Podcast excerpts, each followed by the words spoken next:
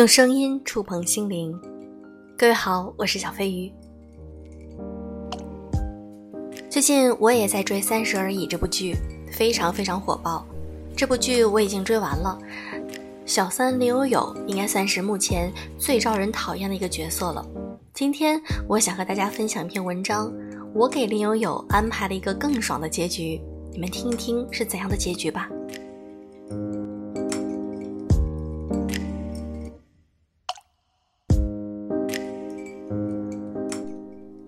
许幻山坐牢，顾家失去了家庭，王曼妮赴人缘继续开挂，钟小琴重新回到也许根本救不回来的婚姻，金手指写篇网文赚了一百多万。林有有的结局竟然也很好，云淡风轻地退出了三人战场，还梦想跟顾家做朋友。编剧的回答原话如下：林有有是丧失了所有尊严离开的。像顾家所说，这段关系会成为他永远难以启齿的人生底色。这个回答让观众炸了，挺好笑的。林有有那么厚的脸皮，还会在乎尊严？没看出来林有有丧失尊严。他去另外一个城市，没人知道他的过往，那有啥用？顾家失去了一个家，顾家卖房还债，小三结局是好的。这年头做编剧太难了，写的不现实，观众说悬浮。写的太现实，观众意难平。一个写字儿的要当人民币，让所有人喜欢，完全不可能。这一点我深有体会。因为对剧本不满，观众还纷纷上线自己操刀，比如脑洞大开的设计了一个新结局：顾家跟许幻山离婚，拿走了现金跟房产；许幻山要了烟花厂，跟林有有结婚的第二天，蓝色烟花爆炸，许幻山入狱，林有有泣不成声。这个结局看上去很爽。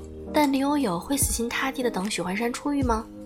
顾家能够因此否认许幻山是徐子言的爸爸，从此与许幻山一刀两断吗？都不能。最终的最终，依然是林有有华丽转身，奔赴新生活。顾家负重前行，继续收拾烂摊子。因为顾家与许幻山的关系，不仅是他孩子的父亲，更是一起走过青春的创业伙伴，甚至顾家本人也是烟花公司的深度参与者。法律上的意义的合伙人，生活就是这么残酷。追剧只图一时爽没有问题，还得在各自不爽里权衡再三，杀出一条血路。很多事情小三可以不想，妻子却不能不顾。这也正是小三前仆后继、有恃无恐，原配却要瞻前顾后、投鼠忌器的原因。小三拆散一个家，可以说是没有成本的。这个家的一砖一瓦、一瓢一勺都不是他建的，他买的，他能有什么成本？所以这事儿说来说去，最该死的不是小三，而是婚内出轨者。一个家从无到有有多难？你自己心里没点数吗？你拿家庭冒险，倒霉是活该。可惜雷劈你的时候，带倒的是家人。从这个角度看，许幻山坐牢，林有有全身而退，顾家收拾烂摊子，结局真实的扎心。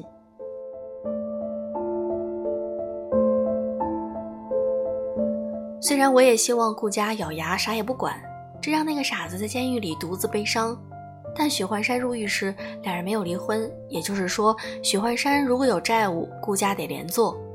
况且编剧也说了，顾家并不是一般意义上的全职太太，她与许幻山其实是在合伙开公司，她有法律上的责任。顾家能选择更爽的结局吗？不能。林有有要负什么责任吗？除了道德谴责，好像真拿他没什么办法。或者顾家买凶打他一顿，还是要负法律责任？顾家真的太难了。如果不限于剧场，倒有一个更爽也同样真实的结局，就是林有有梦想成真，嫁给了许幻山。日积月累，发现他是一个成事不足败事有余的草包。加上与前妻孩子相处的种种困难，许幻山父母总拿林有有跟顾家对比等等。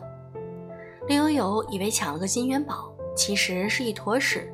怨气日积月累，成了黄脸婆。十年后，事业风生水起的单身妈妈顾佳与生了二娃做全职太太的林有有偶然相遇。看上去比顾家还老的林有有对顾家说：“我错了，我爱的不是许幻山，而是你，是你在许幻山身上留下的痕迹让我着迷。你走了，这些痕迹也就没有了。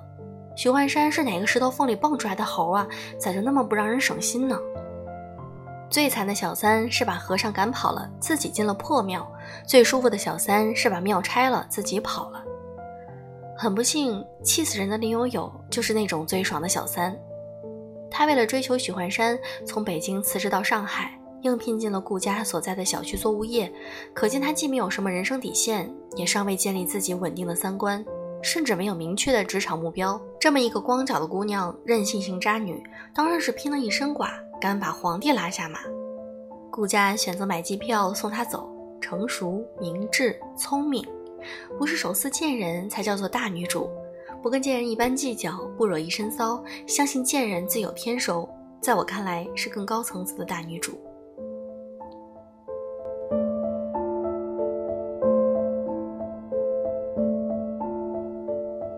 对于拖家带口，尤其是有了孩子和事业这两根软肋的女性来说，不怕坏人就怕蠢人。林有有的坏本事一般，蠢的本领很强。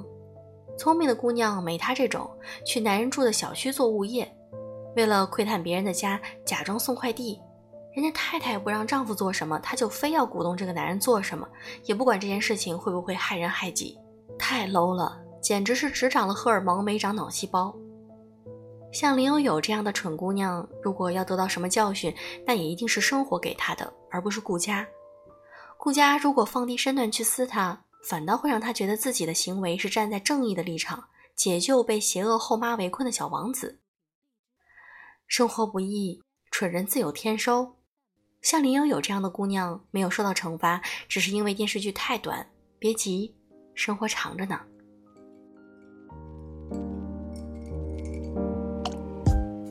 尊严这种东西，年轻的时候掉到地上不觉得，等慢慢经历了一些事情，就会发现，剥落的那块尊严像一个无法愈合的伤口。尤其在你被伤害、被背叛的时候，露出狰狞的冷笑，让你心一下冷，觉得报应来得太快。尊严缺失的姑娘，在日后的生活里，很容易选择就躺倒在烂泥里，破罐子破摔。烂泥里当然偶尔也有金币，但那终归还是烂泥。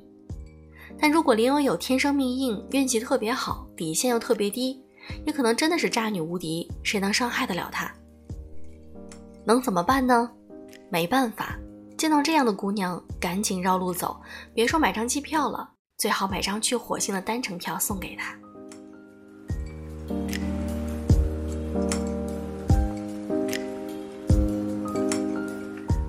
知道小伙伴们，你们看了《三十而已》之后是怎样的一种感受呢？可以写在评论区和我进行互动和交流哦。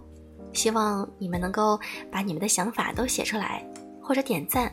好了，今天的节目就是这样，祝各位晚安，爱你们哟。